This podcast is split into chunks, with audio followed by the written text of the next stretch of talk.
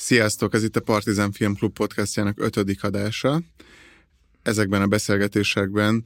a Partizán Film Klubban bemutatott filmeket szoktuk megvitatni, Babos Anna és én Petri Lukács Simon. Sziasztok! Akik a műsort is összeállítjuk a filmklubban, és a vendégünk ezúttal Fekete Ádám színész.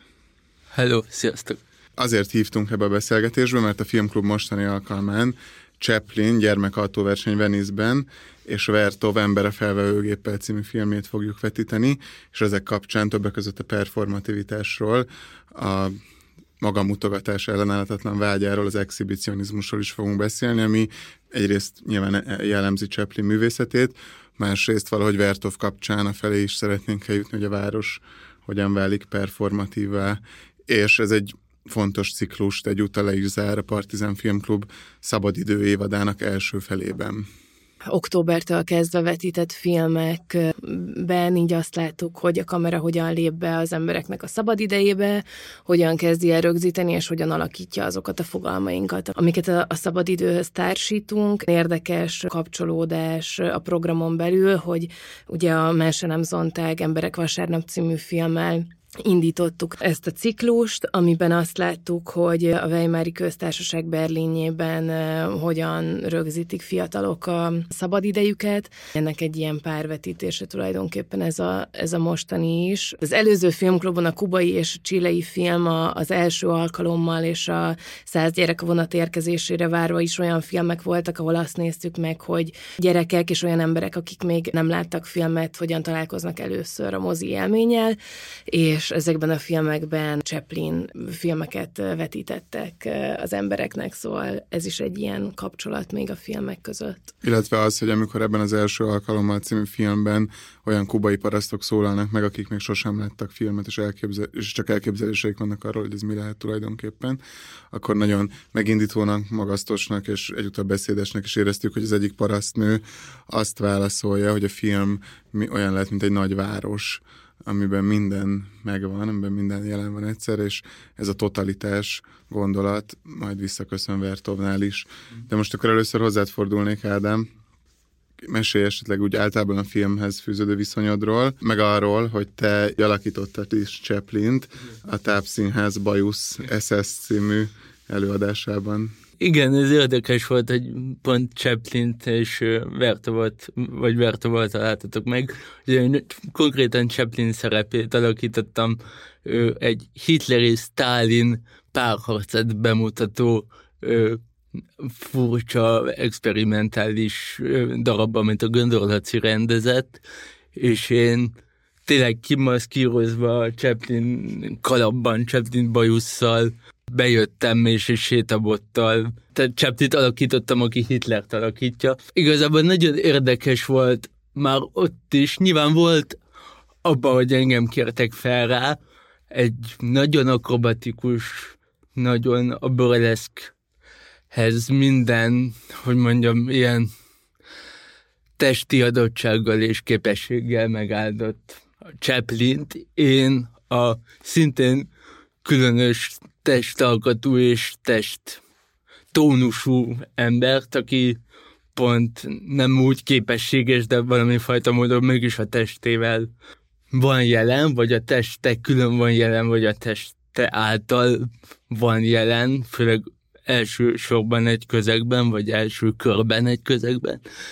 És nyilván ennek volt humora is első körben, hogy egy mozgássörűt játsza a Chaplin-t, Más, második körben meg valódi, ez nekem nagyon jó volt, mindenkinek nagyon jó volt, mert valódi olyan fizikai, hát csináltam ilyen látszikat, vagy ilyen trükköket ebben a darabban, meg furcsa ritmikusan kellett beszélni, és nagyon, nagyon jól éreztem magam benne. Tehát tulajdonképpen számomra az, hogy az én testem átalakul egy ilyen fajta funkcióvá, vagy egy ilyen fajta burleszk,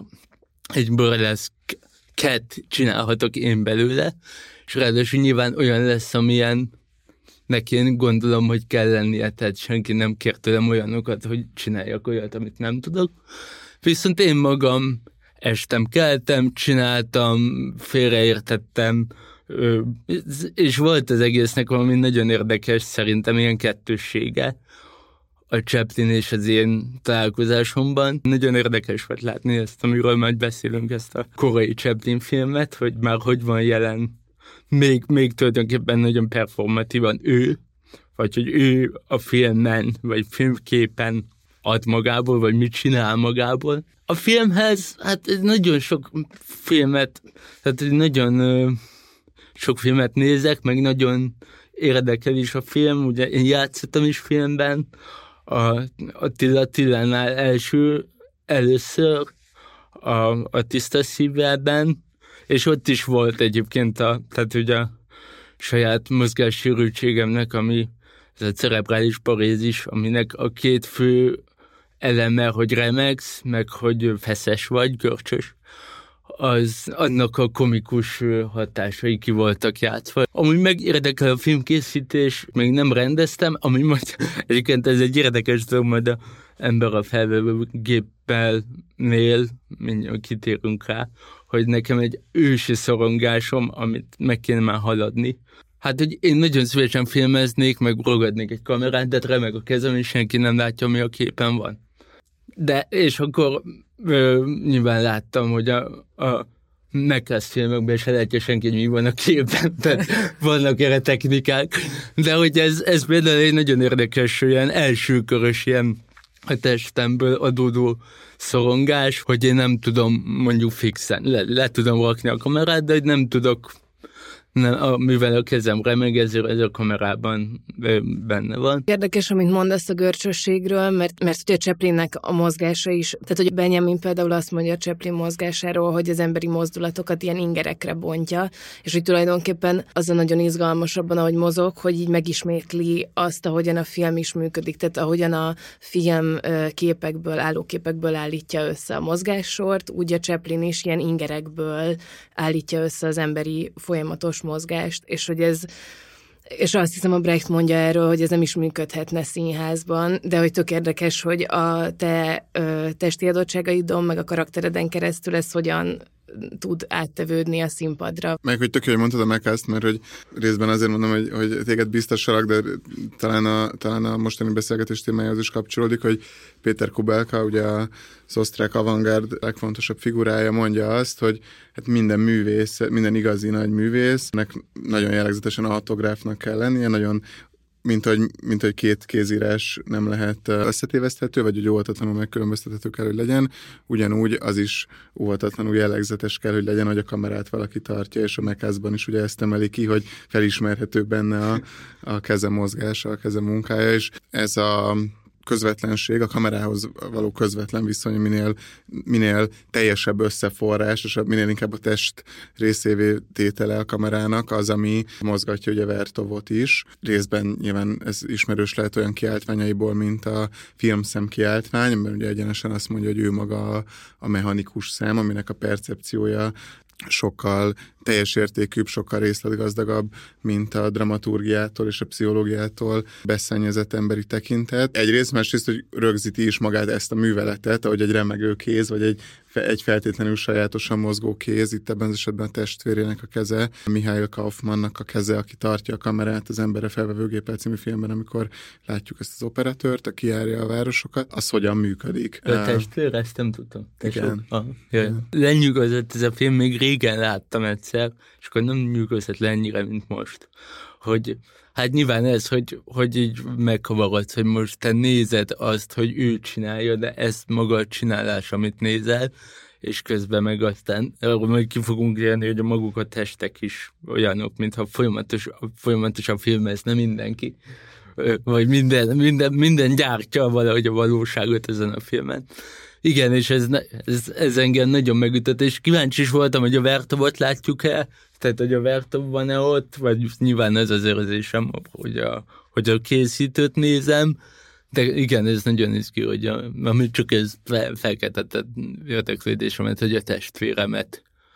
küldöm be a filmbe, hogy ő legyen a film.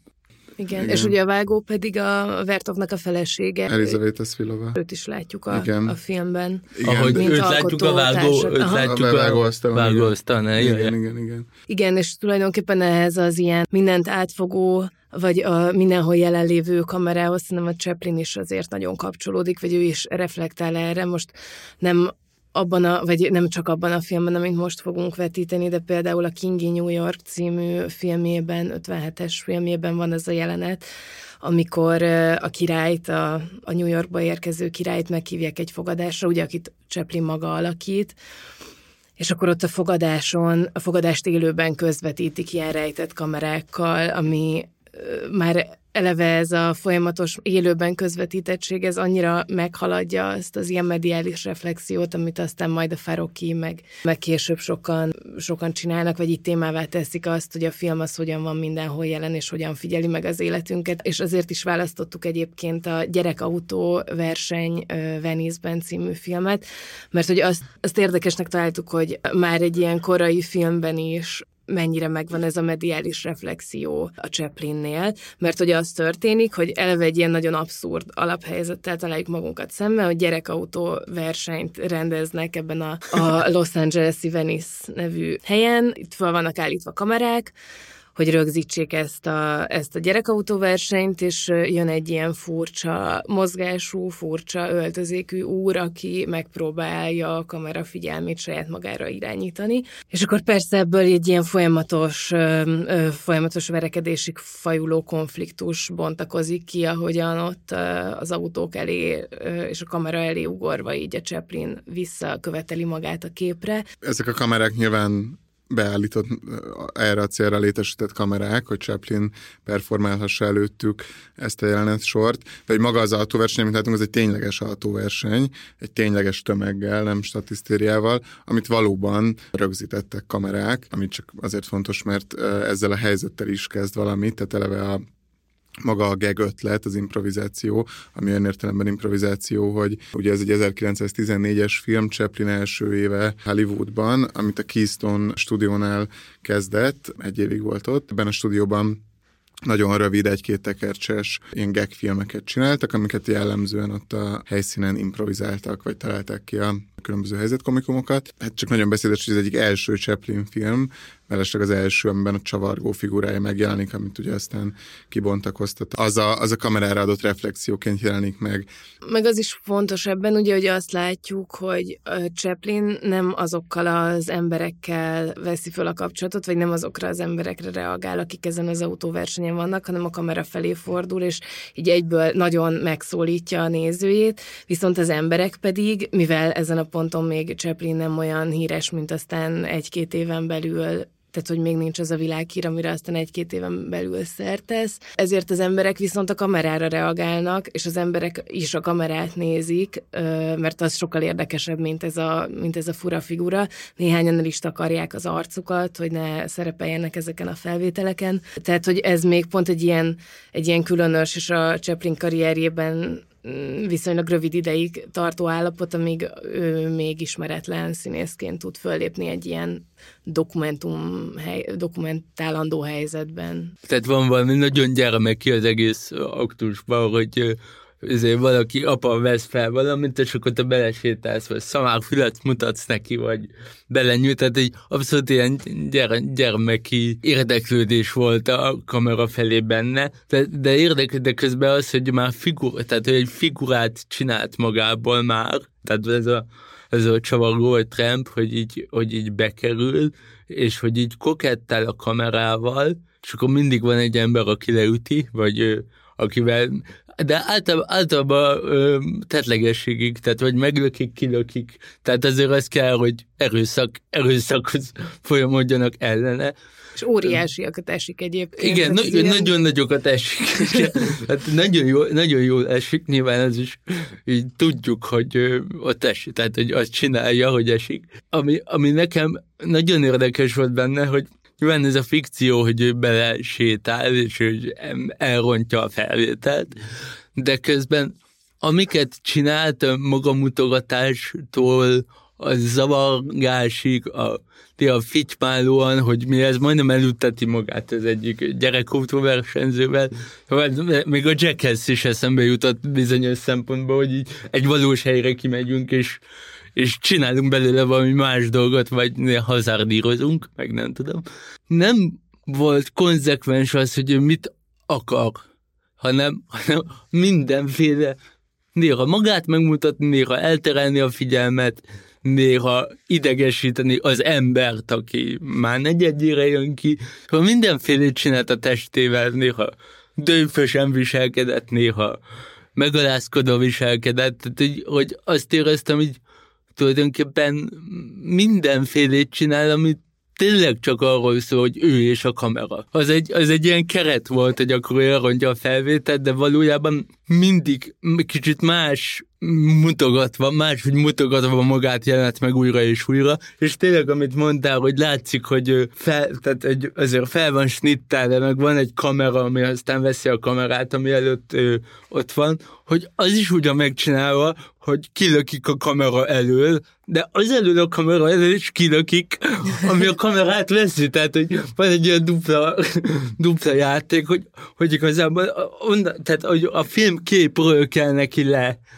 tehát, hogy a filmből lökik ki. Olyan nincs, hogy csak a kamera elő kilökik, amit, ami veszi az egész autóverseny, de nem tűnik el a képről, hanem mindig a filmből. Tehát konkrétan ő bele akarja magát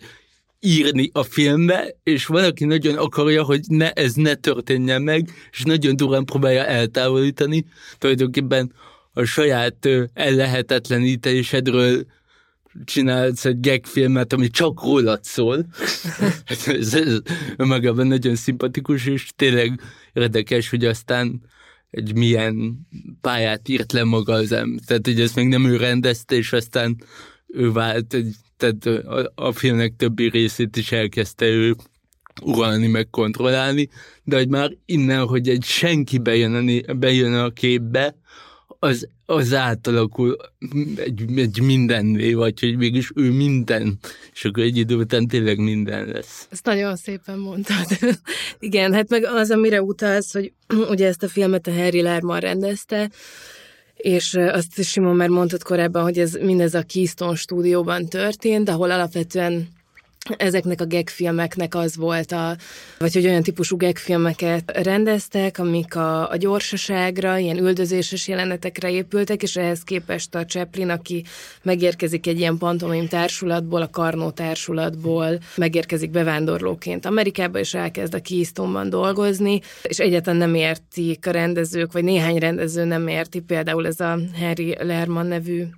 a férfi sem, hogy mi ez a humor, amit csinál. Sokkal hosszabbak a gegjei, sok bennük az ismétlés, unalmasnak érzik sokszor, és sokszor korábbi filmeknél meg is próbálják kivágni, vagy, vagy elvágni azokat a gegeket, amiket ő csinál, és akkor a Chaplin rájön arra, elkezdi figyelni azt, hogy hogy vágják a filmeket, hogy hogy veszik föl a filmeket, hogy mit jelent egy snit, és megpróbál olyan gegeket kidolgozni, amik a jelenet elejétől a jelenet végéig érvényesek, hogy ne lehessen ezek, ezeket kivágni, vagy, vagy így megcsonkítani. És hát nagyon önreflexív ebből a szempontból is ez a film, hogy az, hogy neki a filmben benne kell lennie, az egy mekkora harc volt a, a stúdióval, meg az éppen aktuális rendezővel szemben, amiről egyébként még azt is fontos szerintem elmondani, hogy azért egy ilyen stúdióban a rendezés az nem pont azt jelentette, mint amit ma egy ilyen stúdió rendezésről gondolunk, tehát hogy így nagyon sokszor az volt, hogy kiment a, a rendező a színészekkel, meg az operatőrrel egy helyszínre, és akkor csak annyit mondott mondjuk a színésznek, hogy nem tudom, sminkelt ki valahogy magad, vegyél fel valamilyen ruhát, találj ki egy karaktert, meg egy geget, és akkor így ez volt a rendezés, és hát a Chaplin is ezt csinálta, hogy magára vett különböző ruhákat, meg eszközöket, amik nagyon különböztek egymástól. Hogy Chaplinnél egyébként mindig például talán részletgazdagabban a Kingi, már említett Kingi New York című filmben, de hogy a, a mediális reflexió és az életrajzi reflexió mindig összeér, és ez is nagyon izgalmasát teszi ezt, hogy ez ahogy mondtad, hogy a magát a filmképbe való, a, a önmagát a filmképbe való beleírása, tehát erőfeszítései, és aznak az erőszakossága, és annak az erőszakossága, ami, amivel, vagy ahogyan ez ellen dolgoznak, az mennyire a kezdetektől jelen van, ami ugye aztán a modern időknek a futószalag jelenetében, akkor végigmegy a fogaskerekek között, mint hogy egy filmszalag is végigmegy ugye a vetítőgépben vagy a kamerában.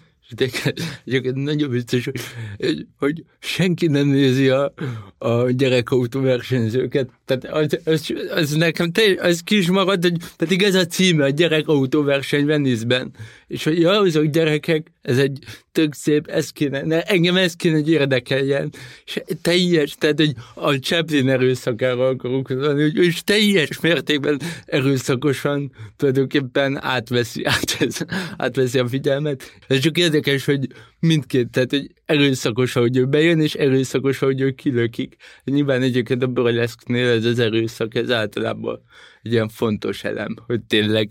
tényleg essen, tényleg üssék, tényleg szenvedje meg. Aztán az kiül, tehát hogy nem látom, hogy egyre kékebb vagy lilább, tehát hogy meg hogy be, megsántult, vagy ilyesmi, de, de, de tényleg nagyon nagyokat esik, tehát hogy iszonyatosan látom, de én is meglepettem, hogy jó, most ez, ez durva tetlegességig fajul itt az ő az ő bolykottálása. Hát igen, meg az, amit mondtál, szerintem az nem csak a Chaplinnél, hanem talán minden burleszkben, vagy minden korai filmben fontos ez a fajta tét, amit a, amit a fizikalitás magával, tud, van. magával von ezekben a, ezekben a filmekben, vagy az, hogy Szóval, hogy a lefilmezettség a Chaplinnél az, az mindig egy ilyen életveszély, vagy hogy nem tudom, elüthetik az autók, felrúgják az emberek, és hogy ez az életveszély ez ilyen autobiografikus módon is aztán egyre komplexebb lesz, vagy, vagy egyre igen, tehát egyre inkább a filmek világán kívülre az üldöztetésnek. is. Az üldöztetés egyre jobban meghatározza az egész életművet. Igen, igen, de hogy igen, tehát hogy ez, hogy az, amit mondtál, hogy amikor kilakik a kamera elől, akkor az elől a kamera elől is kilakik, ami a jelenetet filmezi, hogy a veszélynek ez a valóságossága, ugye ez nagyon fontos ezekben a burleszkekben, hogy mindketten mondtátok, hogy például nem tudom, ugye a Buster Keatonnek a Steamboat Bill Jr. című filmben zuhan rá egy háznak a homlokzata, és hogy ezzel, csak azt, ezzel igazából nem is csak azt akarom mondani, hogy milyen izgalmas, hogy ezek milyen bátor emberek voltak, hanem hogy a, az az eséskelés, amiről, uh, amiről beszélünk, meg az a fogyatékosság, ami uh, nyilván Chaplinnél is jelen van, ha máshogy is határozza meg az ő művészetét, mint a tiedet, az közben egy iszonyatos perfekcionizmussal, meg precízióval kell, hogy együttműködésben létezzen, különben nem állhatna oda a, a gyerek által vezetett autó elé, vagy nem állhatna oda a Buster Keaton a zuhanó homlokzat alá, és hogy, hogy azt hiszem, hogy ez a precízió az is egyúttal, amit, amit lehet, hogy fontos kihangsúlyozni, sokan írtak róla, Benjamin is, Pazen is, de hajlamosak vagyunk, még mindig hajlamos a filmtörténet, Buster Keaton nem, de, de Chaplin ugye hajlamos ebbe a bohóc figurába visszaszorítani, és hogy a, a, az a hihetetlen formai gondolkodás, ami a vágás, például a vágás perfekcionizmusában, például a mizansen precíziójában tükröződik, az is ugyanolyan meghatározó minőség ennek az életműnek. Ez nagyon, csak eszembe jutott, én párszor csináltam, de, de a, talán a, a haloktatás című darabban, ami, a, ami alapvetően a, a én fizikai rehabilitációmról szólt, egy fizikai rehabilitációs intézetben játszódott, de nem én játszottam a főhőst, viszont én ben voltam a színpadon, és folyamatosan kommentáltam, vagy folyamatosan, mint egy rendező, egy furcsa, furcsa kettős szerepbe voltam, és ez egy, csak nagyon érdekes találkozni ennek az ilyen hogy mondjam, narcisztikus aspektusával, hogy, hogy tulajdonképpen az, hogy az én testemről írtam egy darabot, de azt éreztem, hogy az én testemet valahogy szerepeltetni kell hogy az a darab értelmet nyerjen, vagy valamilyen fajta módon nem magamat rakom a középpontba, de, de a testemet felrakom, mint egy jelet, hogy érezzék, hogy ez tulajdonképpen én mesélem ezt a történetet, vagy az én testemen keresztül mesélődik. És ez nagyon érdekes volt, hogy így szaladgáltam a a rendezői pozíció meg a bent lévő színészi pozíció között, és volt, hogy rendezőként fel voltam háborodva, hogy az hol van ott ő, és akkor rájöttem, hogy ő én vagyok, tehát hogy nekem most oda kell magamat képzelni. Tehát, hogy egy ilyen nagyon furcsa hasonló állapot, de mintha ebben is a Chaplinnél is lenne egy ilyen, ahogy mondtad, hogy olyan gégeket talált ki, hogy ne lehessen a testét szétszabdalni, tehát, hogy egybe egybe tartsa a saját testét a filmképen, hogy van, és, és hogy ő nem felcserélhető, tehát hogy ő nem egy gegeket végrehajtó valaki, aki, a, amit más is megcsinálhatna, hanem ezek az ő gegei, az ő testének a gegei, tehát nem már. Ha más csinálna, ez nem ugyanaz lenne. Hát ez a fajta ilyen nagyon erős testtel való ahonnan te is mondtad, hogy, hogy a tested beleíródik a filmbe, vagy nem elválasztható a filmtől, vagy a film készülésétől, és nem is csak amit látok, hanem tényleg az, hogy tulajdonképpen a testemmel snittelem a filmet, vagy a testemmel ritmizálom a filmet, és a testem, azt meg mondjuk az én testemnél látom, hogy annak van egy annak van egy tudatos, meg egy tudattalan része, tehát hogy az én testem, ami mondjuk remeg, meg görcsös, és különböző helyzetekben úgy reagál, amit én nem tudok, hogy hogy fog, az egy ilyen, az egy ilyen akarattalan ritmizálása mondjuk egy jelenetnek. Látszik mondjuk a Tilla Tilla filmében is, hogy vannak benne olyan snittek, amik azért olyan hosszúak, mert én, velem az történt, hogy, vagy ott az, tehát én így tudtam megnyomni, tehát hogy ilyenfajta a test, fajta módon a test kivívja magának a, azt, hogy ne lehessen megszakítani, hogy ebben is van valami, hogy a Chaplinnél, és nagyon tetszik, hogy, hogy, hogy a test a test akarja magának a, nem tudom, a, a jogot megszerezni, vagy a, vagy a saját dramaturgiát kialakítani, ami által a jogot megszerzi, hogy egybe tartsák, egybe nézzék, nézzék, ne nézzenek el róla, ne lökjék ki, ne vágják szét, ne alkalmazzák valami olyan fajta dramaturgia örvén, ami nem a testből adódik. És nagyon tetszik, a, van az utolsó snit, ami egy közeli, hogy ő bele, nem tudom, hogy valamit belekrimaszol a kamerába, Hát már benne volt egy ilyen ellenlábasság, tehát hogy majd azt, majd azt én, majd azt én tudom, hogy te mit nézel. Volt benne valami, és nyilván a későbbiek fényében pláne, de már itt is, hogy, hogy a senki majd, a senki megmondja, hogy, a, hogy az ő testét nézed, de vagy a hülye gyerekautóversenyt, ami nem is tudjuk, hogy miért van. Hát és azért is gondoltuk azt hiszem, hogy a, az ember a felvevőgéppel együtt nézve ez egy ilyen érdekes pár, mert hogy valahogy erről egyrészt nagyon ellentétes, meg nagyon hasonló dolgokat is elmondanak, hogy az embernek meg a gépnek mi a viszonya egymáshoz, vagy az, ahogyan a, a Chaplin teste a filmé válik, a film egészévé válik, a vágásá, az operatőri munkával, a rendezésé, a színészi játéká válik ez a test. Úgy azt az ilyen, a Vertovnak ezt a vágyát, hogy a, az emberi szem az a film szemé alakulhasson, vagy a kamerává lényegülhessen át, az egy ilyen érdekes párhuzamban, meg másrészt ellentétben állt, mert ugye a Chaplinnél az is nagyon fontos, hogy hogy azt borzasztóan fenyegetőnek érezzük a Chaplin filmekben, ahogyan a modernitás meghatározza az életünket, meg be, belép az életünkbe. Nyilván most így a modern időknek a képsorai azok talán így mindenkinek a, vagy mindenki előtt vannak annyira, hogy, hogy ott azt így látjuk, hogy a gépek mennyire veszélyesek ránk nézve. Másfelől pedig a gépeknek a a gépek sokasságának, a modernitás ingergazdagságának az esztétikája az, ami őt is, meg Vertovot is erre a filmezésre hívja. Tehát, hogy azért is gondoltuk érdekesnek ezt a kapcsolatot a két film között, mert hogy Chaplin és Vertov életrajzában is vannak párhuzamok egyébként, hogy mind a ketten elég hamar a, a 20-as évek végére már bőven Vertov is a film nagyköveteivé váltak, hogy mondjam így a világ erre fogékony elméletalkotói előtt. Vertov több turnét is tartott Nyugat-Európában, ahol előadásokat tartott, Chaplin pedig hát maga volt az egy személyben, vagy az egy személyben sűrített film, ugye egyrészt milliók, másrészt konkrét elméletalkotók, mint már az említett Benjamin vagy eh, Bazen számára. Radnóti írja, miután megnézte a cirkuszt a Chaplin-től, hogy uh, Chaplin ma talán egyetlen művésze a filmnek, vagy a Jékeli Zoltán ír egy Chaplin Oda című verset, amiben megjelenik a gépeknek a fenyegető jelenléte, azt írja, hogy és vajon amikor mi már nem leszünk, csontunkat is porrá törték a gépek, mutogatják-e drága Chaplinünk emlékeit a másnadrágú népnek, persze fenyegető jelenlét a gépeknek, és a Chaplin marxista recepciójában persze ez is egy fontos motivum, mondjuk Balázs Bélánál, hogy az elidegenedett társadalomhoz, vagy az elidegenedett emberhez képest jelenik meg szubjektivitás benne, miközben ugye ő maga is nagyon gépies, meg kivonhatatlan a gépeknek az együttállásából. Ez a felfokozott termelés, ez a tényleg esztétikai élményként befogadható termelés, ami mind Chaplin, mind Vertovot képalkotása bírja egy egyáltalán. A kamera, a filmszalag, a futószalag, a vonat, az üzem eszközei, a villamos, a telefon, a fegyver, a repülőgépek mind együtt vannak ebben. Nagyon érdekes, mert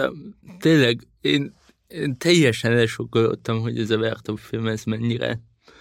túl, túlmutat egy csomó dolgom, mint amit én annól gondoltam erről, vagy amit akár hallottam erről. Egyrészt csak így most össze-vissza fogok beszélni, de eszembe jutott főleg a Cseb, hogy a Csebli meg a Vertov, hogy nekem, mint egy ilyen, nem tudom, szorozat vagy összeadás, de nekem abszolút eszembe jutott a Beckettnek a film. Mm. Yeah. Mm. Szóval nyilván, hogy Chap, amiben a Buster Keaton van, és ez a szem, ami egy önmagában lévő szem, ami nem a mi szemünk, de nem is a, nem tudjuk kinek a szeme, hogy konkrétan ez egy nagyon erős kép, és hogy ott is tulajdonképpen a Beckettnél, és Beckettnél is nagyon fontos a burleszk, meg nagyon fontos az, hogy kinéz engem, vagy néze valaki, vagy kigyárt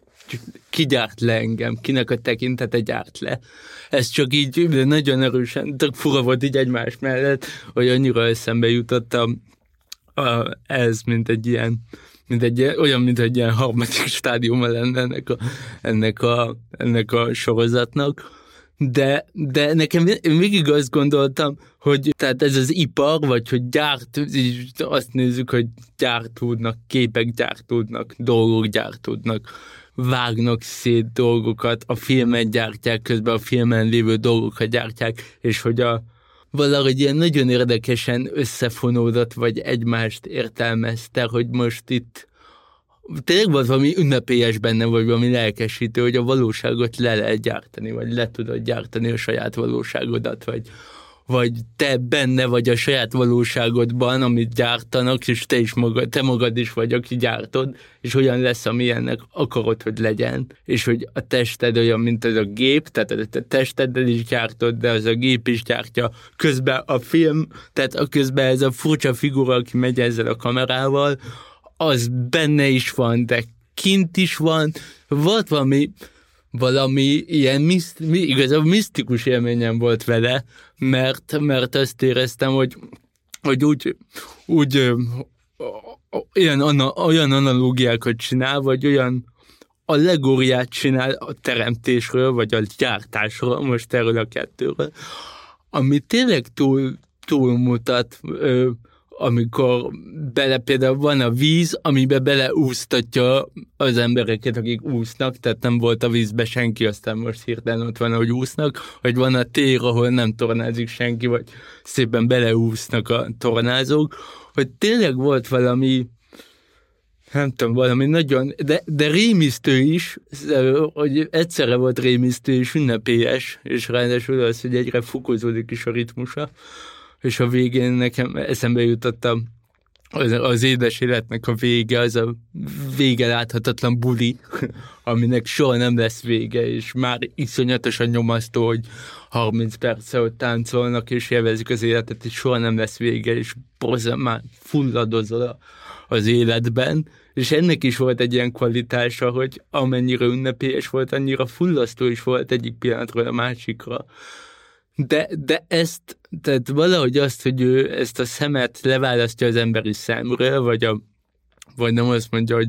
ez a szem most megmutatja, hogy mi van, vagy ez a kamera megmutatja, hogy mi van, hanem hogy ezt legyártja, ez ami van, ez,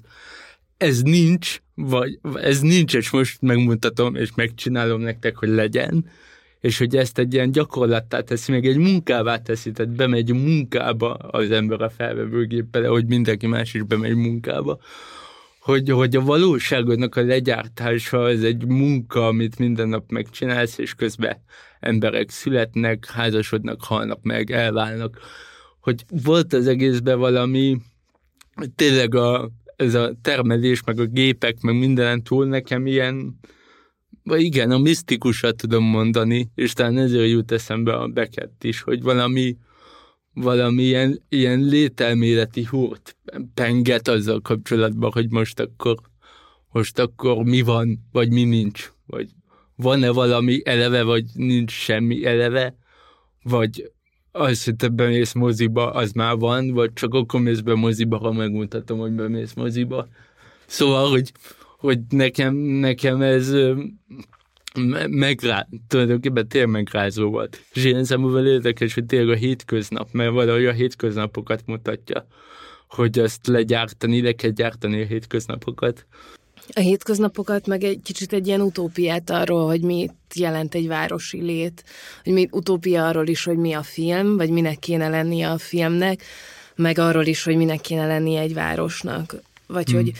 Vertovnak szerintem minden munkája, minden filmje olyan, mint egy kiáltvány, és kiáltványból is elég sokat írt arról, hogy mi, mi kell, hogy legyen a film, és mondjuk arról, hogy mi a film. Azt gondolta, hogy a dokumentumfilm a film, és minden, ami, ami pedig narratív, és amit beszennyez a, a színházias és irodalmias történet, kényszer, az, az már nem filmi és hogy itt elsősorban azt hiszem, hogy a történet alkotásra gondol, vagy hogy nem kell egy narratívába összeállni azoknak a képeknek, amiket látunk a filmben,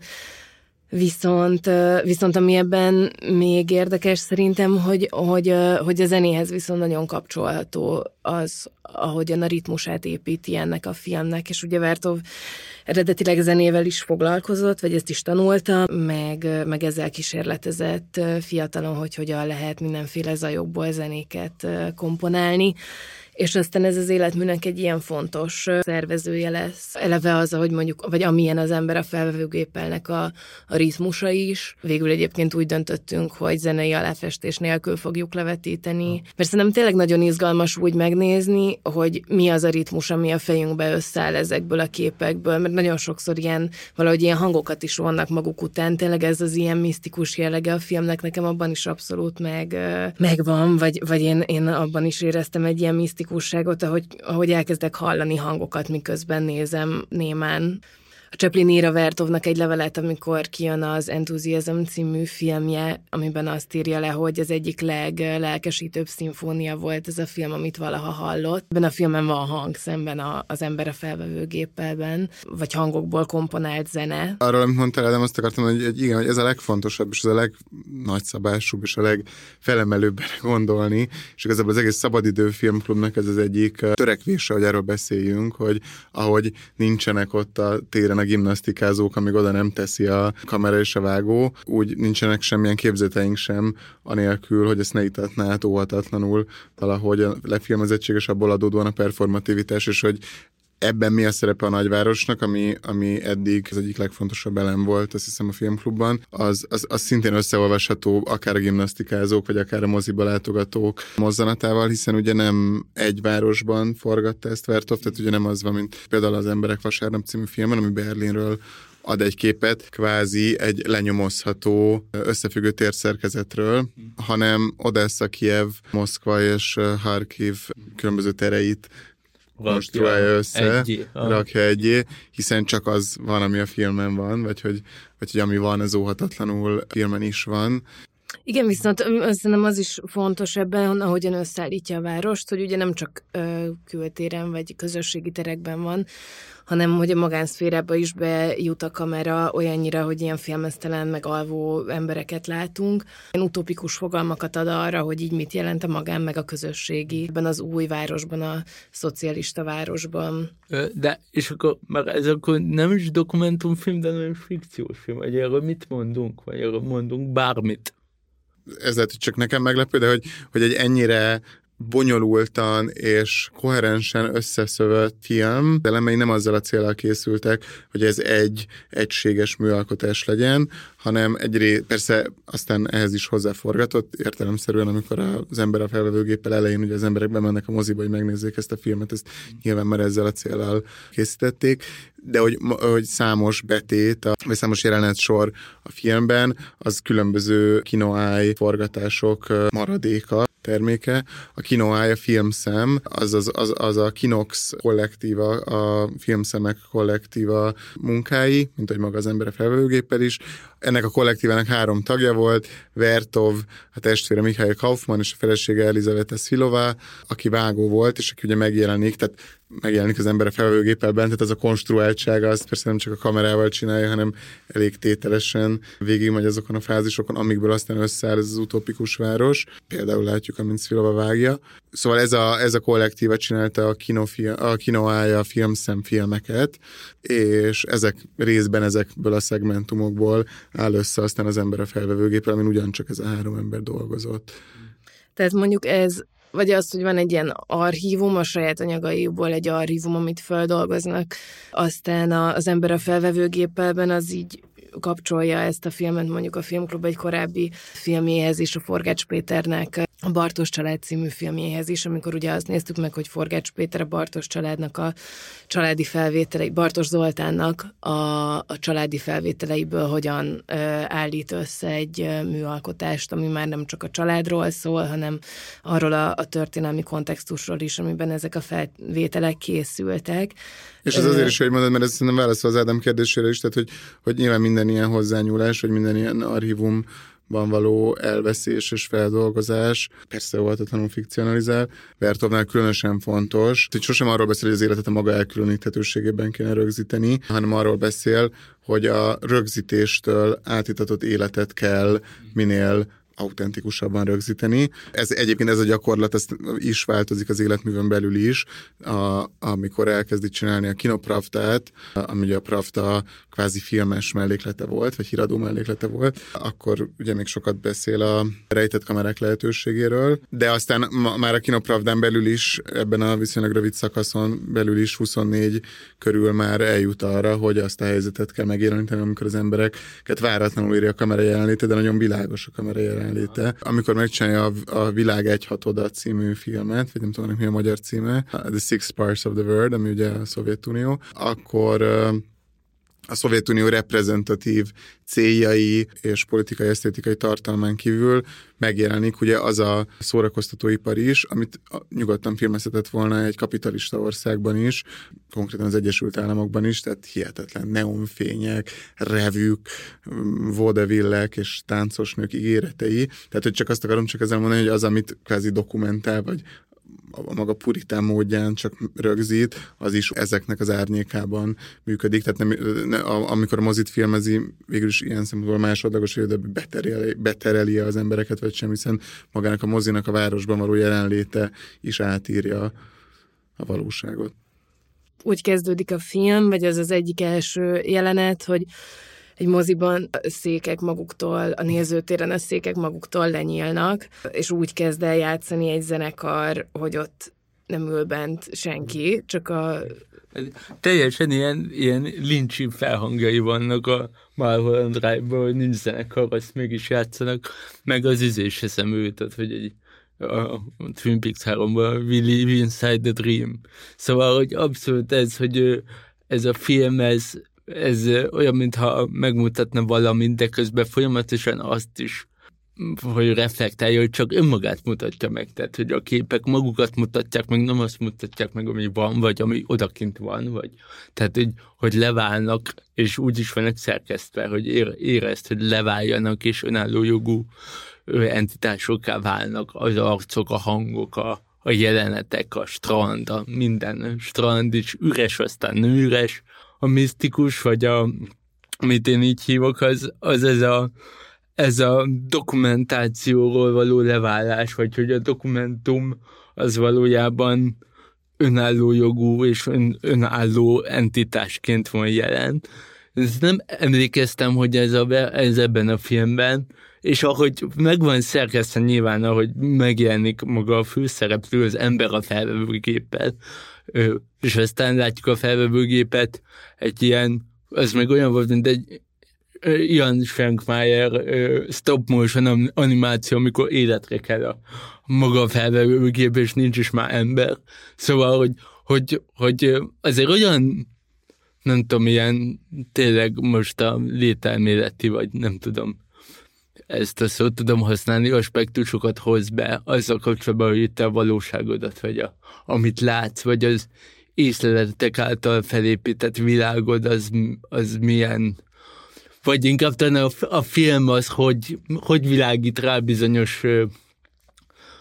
porózus alapokra az észleletekkel kapcsolatban. Az Igen. nekem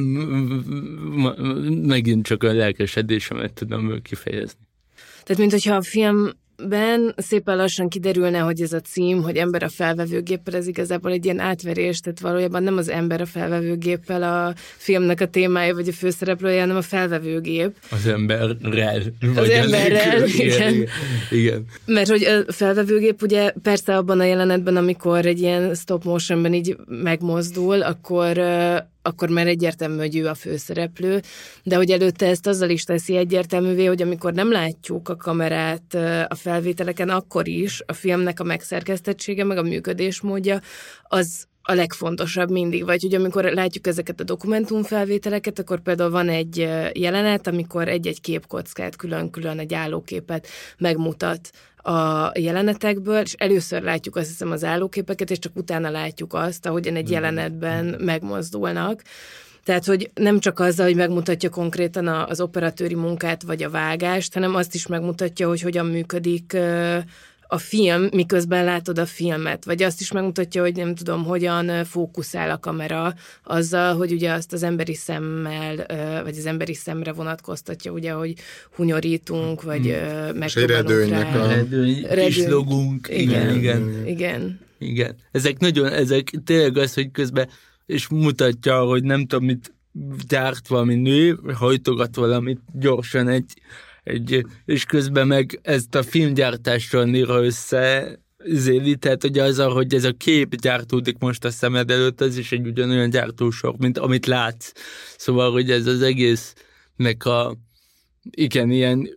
hát amikor kéz festi a kezet, szóval, hogy ez a, ez a maga, maga felé mutató dolog, hogy a gyártósor, vagy a gyártó, igen, talán a, a futószalag, vagy valami, az nem áll meg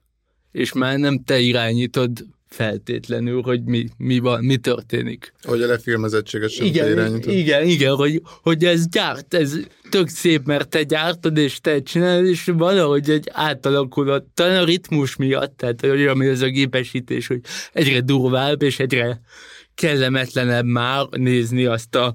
a nőt, aki iszonyatosan gyorsan gyártja azokat a hajtogatott papírokat. Szóval van valami rémisztő is, és tényleg valami, valami, még ma is, tehát most is teljesen érvényes, hogy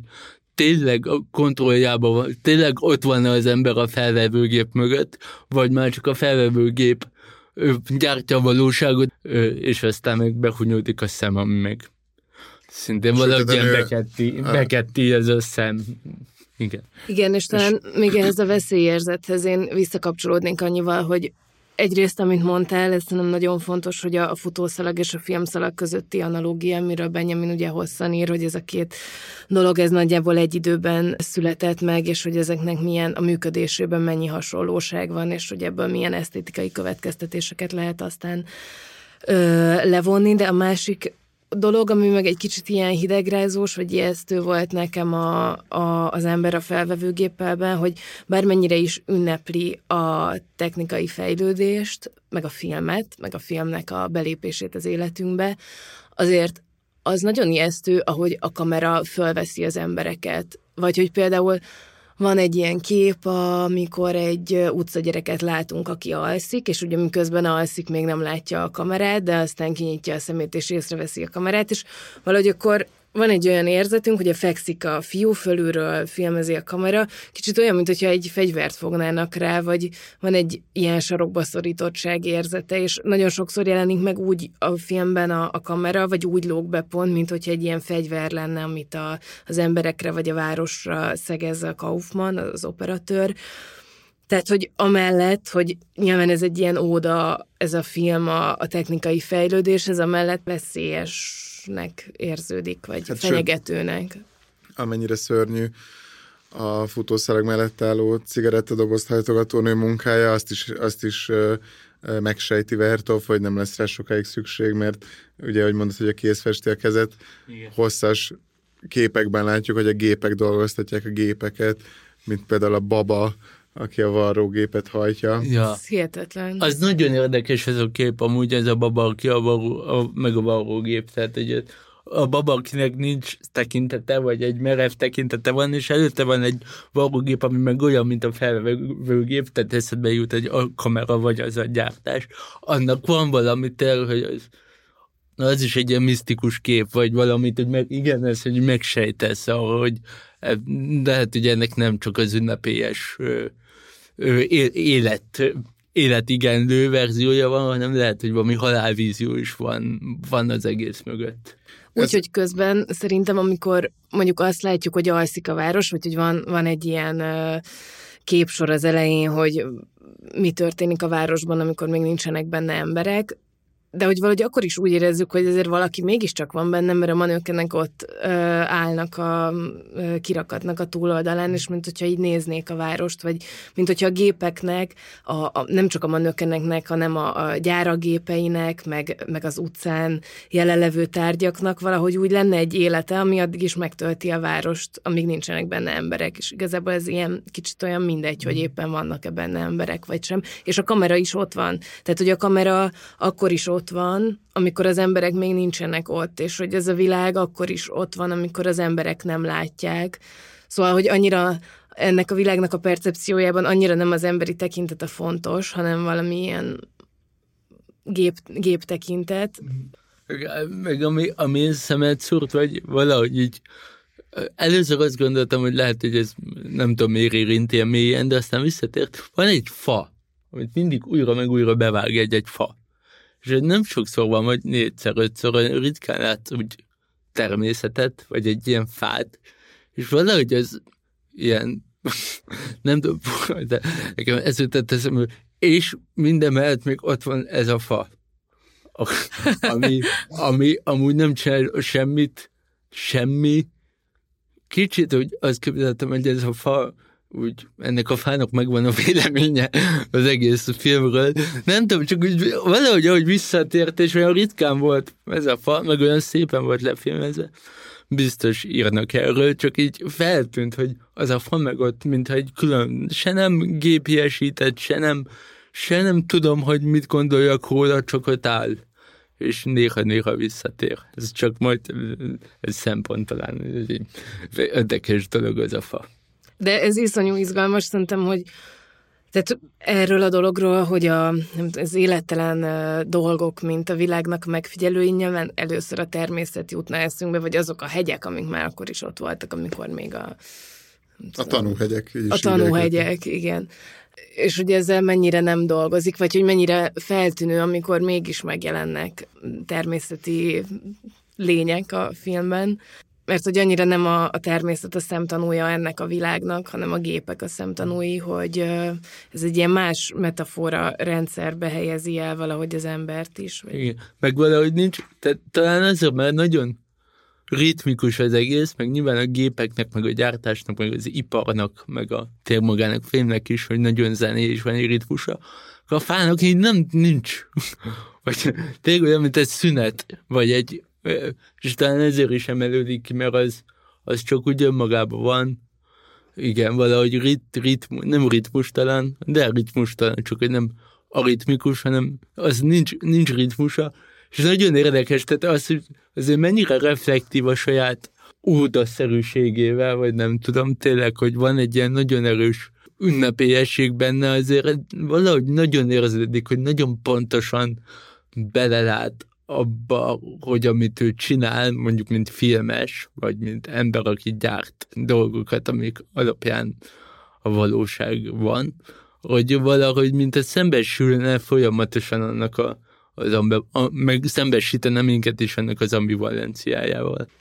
De ugye ennek az ambivalenciáját akartam csak kihangsúlyozni, amit voltak éppen már elmondtunk, csak annyira, annyira fontosnak tartom, hogy így össze akartam foglalni, hogy az a magasztosság érzet, amit ahhoz társítasz, hogy mi a film, ahogy ahhoz hozzájön a megfigyeltség veszélye, vagy a megfigyeltség általi fenyegetettség, az azt hiszem, hogy nagyon, ez a kettősség, azt hiszem, hogy nagyon sokféleképpen tetten érhető az ember felelőgéppelen belül is, meg úgy egyáltalán a film utópiájában is, és a Chaplinben is. És hogy csak erre akartam néhány példát mondani, hogy egyrészt nagyon szép volt, amit a fáról mondtál, és nagyon tetszett, és hogy, hogy persze a Vertovnak nagyon fontos, hogy a kamera mozog, de a, a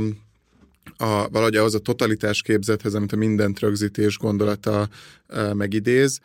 elképzelhető egy mozdulatlan valami is, ami mint egy kamera obscura, egyszerűen csak észlel mindent,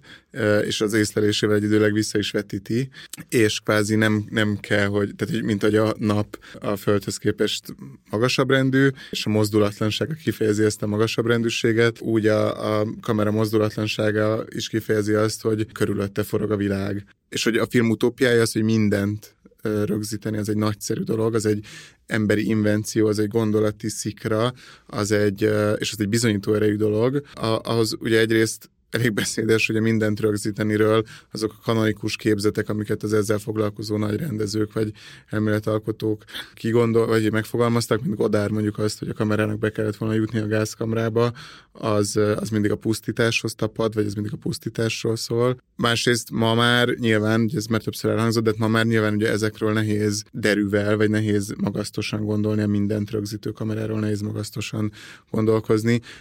és ez is megint csak behozza a Vertov kettőségét, hogy miközben ő azt, hogy mi a film, ami egy új gondolat számára, meg úgy mindenki számára, a, hogy ezt meg kell fogalmazni, ezt egyidejűleg kell megfogalmazni azzal, hogy mi a szocialista ember, és mi a szocialista percepció. Szóval, ahogy ennek a magasztosságára rájön az, ami miatt ma már nem lehet derűvel gondolni, vagy, vagy nagyszerűségérzettel gondolni a mindent rögzítő kamerára, hogy hát azt, hogy mi a film a szocialista ember számára, az persze ugyanúgy a termelés intenzifikálására használták, és a termelőszövetkezetek egymás közti versenyének búzítására használták, mint ahogy mondjuk ma a gyárakban használják a megfigyelő kamerákat azért, hogy az emberek ne beszélgethessenek, vagy ne tartassanak szünetet egyáltalán a kamerához, mint, mint ötlethez, meg mint, mint nagyszerűséghez hozzátapad ez a jellegű hatalomtechnikai alkalmazása. Ezt még csak egy ilyen utolsó példával, aztán átérhetünk már erről, mert tudom, hogy ezt már mind elmondtuk, csak hogy szerintem tökéletes, hogy ez a Chaplinnél is megjelenik, és ö, csak még egyszer ö, visszatérve ezt, hogy Szóval nem valamihez képest akarjuk megfogalmazni magunkat, de azért, azért mégis évtizedekig, legalábbis a nyugat-európai recepcióban évtizedekig létezett az a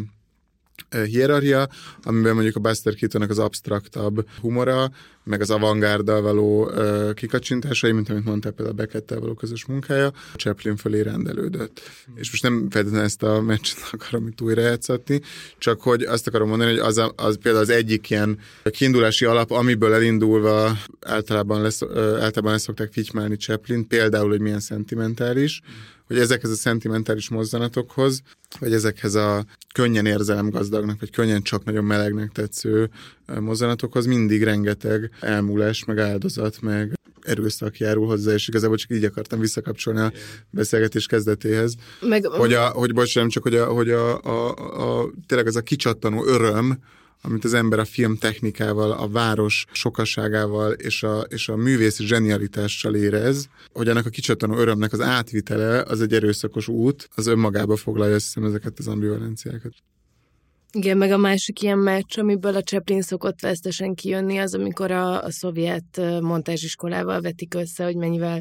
kevésbé izgalmasan használja a montást, és akkor ezzel kapcsolatban meg így csak arra akartam volna visszautalni, amit már beszéltünk az Ádám Chaplin alakítása kapcsán, hogy ezt gondolja róla a a Bazen is, meg a Benjamin is, hogy, hogy a Chaplin a montázsmestere volt a játéka miatt, és azzal a... Hát meg a montázsa miatt is. És a montázsa miatt is. Van egy jelenet Pedro Costa angol címén Where Does Your Hidden Smile Lie nevezeti filmjében, amelyben az ő számára legfontosabb két filmes, Jean-Marie Straub és Daniel Huilé vágó munkáját követi. Ez egy dokumentumfilm két rendezőnek a montás praxisáról, amiben egy nehezen megvágható, nagyon munkás jelenet végén Straub egyszer csak felcsattan, hogy ez hogyan fordulhat elő ez a hihetetlen tehetségtelenség, ez hogy eshet meg vele, hogy ő, aki ilyen közelről és ilyen részletgazdagon meg tudja nézni a a vágásnál a képet, hogy hol kéne elvágni, ő nem Szemben tudja. Chaplinnel, Szemben aki- Chaplinnel, aki ugye csak úgy körülbelül egy nagyítóval látta, hogy hol kéne véget érni, és minden mindig tökéletes és sallangmentes. Um, szóval csak, ezzel csak azt akarom mondani, hogy most így Straub uh, autoritásával visszaélve, hogy azért persze a filmről igazán mélyen gondolkozók tudják, hogy Chaplinnek hol a helye. Igen, de, de ez érdekes, hogy tényleg a, amint ez engem nagyon érdekel, hogy ez a Chaplin a testével vág, vagy a testével a testében hordozza a montázsnak az egyik részét, vagy tulajdonképpen azzal, tehát ugye a zsenialitása azt, az ott van.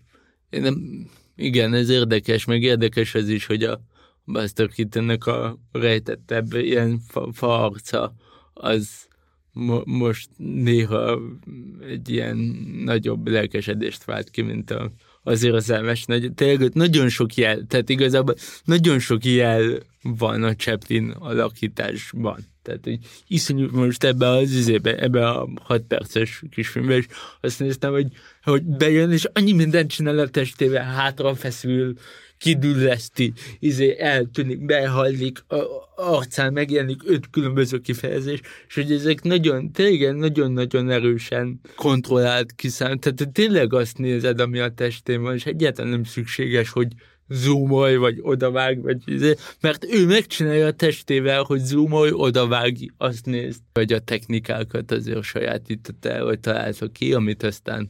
a film nyelvileg is alkalmazott, hogy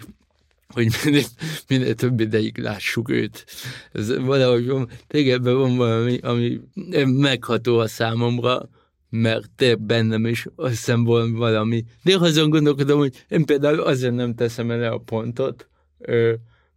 mert nem nagyon, nagyon ritkán teszem le a pontot, a, a, hogy mondjam, tudat alatt, mert nem akarom, hogy vége legyen, vége legyen annak a résznek, amikor még én vagyok, és ezért általában fenntartom a, fenntartom a és akkor nehéz vág, tehát hogy akkor ne, nehéz dolga van majd a hangvágónak is, hogy, hogy hol vágja el most nyilván demonstrálom is nektek, hogy ez a mondat is ugye mióta tart, ez már rég nem egy mondat, ez már a negyedik mondat, de nem vettétek észre, hogy hol lesz vége, úgyhogy tulajdonképpen ezt csak akkor tudja majd elvágni a vágó, nem tudom, ki vágja majd, ha egyfajta erőszakot alkalmaz a hangomon, amit be kell vállalni, hogy most már talán kicsit túl hosszan beszél, és egy nyilván valami én tényleg a gyerekkorral, most abban vagyok, gyerekkorral függ össze valami nagyon mély szorongással, hogy de lehet, hogy eltűnök, vagy nem fogok látszani, vagy nem leszek senki, nem leszek sehol. Csak ahhoz az örömérzethez akartam visszakapcsolni, amit a Vertov kapcsán mondtál, és szerintem ez a Chaplinnél is van, és a Bazen is erről ír, amikor a, a csavargó szimbolikájáról ír, ö, hogy a Chaplinnél a gegeknek a, a viccessége, vagy az örömérzete az nem a meglepetés erejéből fakad, hanem abból, hogy a tökéletes alkotásra várunk, és az ahhoz kapcsolódó beteljesedés érzésre várunk, és hogy ebből a, a várakozásból és annak a tudásából fakad a, a Chaplinhez kötődő örömérzetünk is nézőként, hogy tudjuk, hogy ez a tökéletesség ez újra és újra meg fog ismétlődni, és a, a jelen idejűséggel, meg az elmúlás elleni harccal kapcsolatban meg csak azt akartam mondani, hogy, hogy a másik dolog, ami fontosabb ezen szövegében a Chaplinről, az a, az a jelen idejűsége a Chaplinnek, hogy mennyire megtagad minden múltat és jövőt, és valahogy a, az idő képzete a Chaplin filmekben mindig nagyon erősen így a jelen időre koncentrálódik, mondjuk az ismétlésekben, abban, hogy így a humor nagyon sokszor abból fakad, hogy megismétel egy-egy geget különböző formákban, meg variációkban, és még ehhez kapcsolja azt is az egyik fontos mozdulatát a Chaplinnek, ami ez a hátrafelé rugás, ami néha akkor is megtörténik, hogyha nem áll ott senki, vagy nem akar senkit, vagy semmit megrugni, amiben Bazen azt ismeri föl, hogy ez szintén a múltnak való ellenállás, vagy hogy így ennek a testi kifejezése, annak az időképzetnek, amit megteremt, ami szintén még egy ilyen fantasztikus dolog, hogy tényleg így mennyi mindent meg tud jeleníteni a Chaplin a testével, hogy egy új időszerkezetet tud megteremteni azzal a fizikai játékkal, amit ezekben a filmekben produkál. Amiről beszéltetek, ahogy, ahogy a testével vágja magát, és ahogy megteremti ezt az időszerkezetet, szerintem arról is egyszerűen csak egy banális szinten, de mégis egy, egy számomra fontos gondolkodni valót ad, ahogy a, ahogy a dok- dokumentumot meg a fikciót nem szükségszerű elválasztani. Tehát, hogy egyszerűen valakinek az öregedését, a testi alakváltozását, torzulását, akár konkrét testi jegyekben, akár külsődleges jegyekben, mint hogy például a csavargóból átmegy egy elegáns uh, arisztokratába, és ahogy az esetlenség és a tökéletesség, vagy az esetlenség és az elegancia így ütközik. Szóval, hogy ezt dokumentálja óhatatlanul minden uh, fikciós helyzetben, az, az is szerintem szép. Attól, hogy ezek kezdeti dolgok, hogy itt, itt két ember uh, még valaminek a kiforratlan állapotában kezd el gondolkozni arról, hogy mi a film, és mi a társadalom, és mi, a, mi az észlelés, attól ennek van egy ilyen iszonyú eufórikus volt attól, hogy ez egy lehetőség. És hogy, hogy azok, a, azok az elemek, amiket az ember a felvőgépben látunk, azok lehetőségek, azok lehetőségek a szocializmus kiteljesedésére és az önálló esztétikájának a kimunkálására, mint hogy a Chaplinben is a lehetőséget mutatja meg a tökéletességnek, annak a tökéletességnek, hogy valaki éppen nem táncol le a szakadékba görkorcsolyával. Igen, de azért azt és... talán fontos elmondani, hogy mondjuk itt már a Szovjetuniónak a kulturális élete átalakul annyira, hogy a, a Vertovnak a filmje az, az teljesen egy ilyen periférikus művészeti forma, vagy esztétikai formává válik, tehát hogy a szocialista realizmus az sokkal fontosabbá válik a, a kulturális célkitűzésekben az szerepel, hogy minél inkább eltávolodjanak az avantgártól, és egy-két évre vagyunk a Majakovszkinak a, az öngyilkosságától is, ami majd egy ilyen fontos fordulópont lesz a Vertov életében is. Csak azt mondom, hogy ez az utópia, amit mondjuk a Vertov megfogalmaz ebben a filmben, ez nem egy olyan utópia, ami az akkori Szovjetunió számára, vagy az akkori Szovjetunió művészetképével egybeesett volna. Persze, és nyilván nem azt akartam mondani, hogy itt a, a Vertov avantgárdja az Vertov avantgárdjában fejeződnek ki a sztálinista művészet eszmény vagy törekvés, de hogy mégis csak, hogy ez a lehetőség, mint, mint dolog, hogy valaminek a kezdetisége, a film és a szocializmus kezdetiségének az egybeesése, szerintem nagyon szép attól, hogy valahogy minden nagy, mintha minden nagy ö, ö, szovjet film ebben az időben erről szólna. Ö, városépítésről, üzemépítésről, vasútépítésről, filmépítésről, és hogy valahogy igen, egyszerűen a konstrukciónak az eufóriája az, ami mint számtalanszor elmondtuk, Chaplinben és Vertovban közös. Igen, de ez érdekes, hogy ez az ember, tehát, hogy a most néző,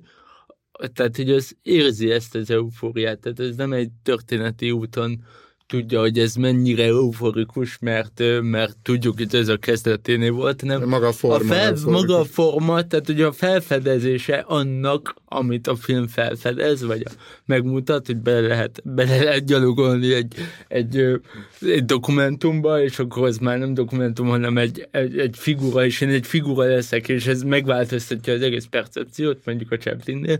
hogy, az, hogy, hogy tényleg van benne valami, a felfedezésnek egy olyan ereje, amitől nem azt érzed, hogy ez amúgy, ez amúgy nem, nem lelkesednék érte, ha nem tudnám, hogy, és a Vertovnál is, hanem valóban tényleg, amikor az ember valami csírázó dolgot így elkap, vagy így meg tud, meg tud mutatni, az így hordozza a film. De igen, hogy a struktúrája hordozza való, valószínűleg. Ráadásul, amikor már mindent fel lehet venni, ami nagyon érdekes, hogy gondolkodni ezekről a dolgokról, amit mondjuk ez a két dolog felvet, ami az érzékelés, meg a, a valóságnak a megteremtése, az szerintem iszonyatosan fontos pont, pont ilyeneket elcsípni, amikor még a csirájában sikerült valakiknek valami a gyerme, gyermeki szem, vagy a gyermeki hozzáállás, ami valószínűleg azzal, azzal, azzal összefügg, hogy ilyen örömérzetet kelt, tehát egy ilyen puszta örömérzetet kelt, hogy valaki, valaki megtrolkodta nem tudom mit, vagy, vagy hogy valaki ilyenfajta módon veszi fel a várost, és megy és megmássza. Az egészben van valami ilyen kicsit ilyen, mint az ember a felvevőgép egy ilyen csecsemő lenne, aki, aki megy, mászik, csinál, bemegy, oda is bemegy, megpróbál felállni, nem tud felállni, akkor átmegy oda, nyáladzik, mond dolgokat. Tehát az egészben van egy ilyen furcsa ébred, vagy a város ébred, hogy ahogy az ember így bele megtapasztalja az életet, vagy hogy a lehetőségeit, abban abszolút van egy ilyen csecsemő, aki, aki rácsodálkozik, és még nem az, gond, nem, még nem az van benne, hogy mit kell erről gondolni, hanem csak, csak néz, tapint, lát, és hogy mondjam, értel, magának létrehoz értelmeket, élményeket, nem tudom mi. Szóval, hogy ez nagyon fontos mindkettőben, vagy nem,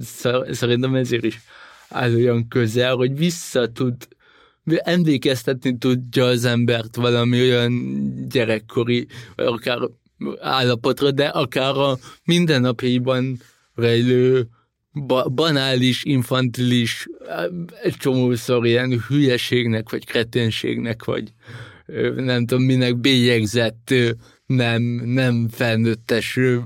öröm forrásra, ami, ami látszik a filmekben, hogy de hát ezen rög, ez jó, ez vicces, ezt ez csak, ez nem, ennek tényleg nem azért örülök, mert valami fűződik hozzá, hanem tényleg csak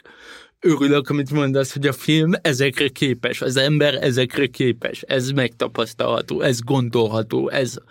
párhuzamba állítható. Még az jutott eszembe csak arról, amit most mondtál, hogy lehet, hogy nem infantilis viselkedésnek szokták ezt bélyegezni, de hogy kamera iránti vonzalom, meg ez a felfedezés, meg ez a igen, magadnak való letapogatása a lehetőségeidnek, hogy csecsemő is csinál, hogy, hogy ez mennyire nem változott semmit tulajdonképpen az elmúlt 109 évben, ami eltelt a gyermekautóverseny Venice-ben óta. Tehát rendszeresen szabotálnak el sporteseményeket, egyrészt politikai aktivisták, másrészt elmebetegek, azzal, hogy beszaladnak a kamera elé. És az is elég beszédes, hogy ugye a FIFA és talán más sportszervezetek is úgy döntöttek, hogy ezeket sosem szabad mutatni. Köszönjük a beszélgetést Ádámnak. Én is. Köszönjük, hogy jöttél. És hogyha szeretnétek ezeket a vicces, felemelő és tragikus filmeket megnézni az ötvös tízben, akkor gyertek el december 28-án a két ünnep között, 7 órára Budapest 6. kerület ötvös utca 10 szám alá, ahol fogjuk vetíteni Charlie Chaplin és Harry Lerman gyerekautóverseny Venice-ben című, illetve Ziga Vertov Embere felvevőgépel című filmjét és utána maradjatok a vetítés után a beszélgetésen is, mert ez egy fontos része ezeknek a filmkluboknak, hogy miután megnéztük közösen a filmet, megosztjuk egymással az élményeinket és benyomásainkat. Úgyhogy folytathatjuk a beszélgetést, amit itt elkezdtünk. Igen. Sziasztok! Hello! Sziasztok!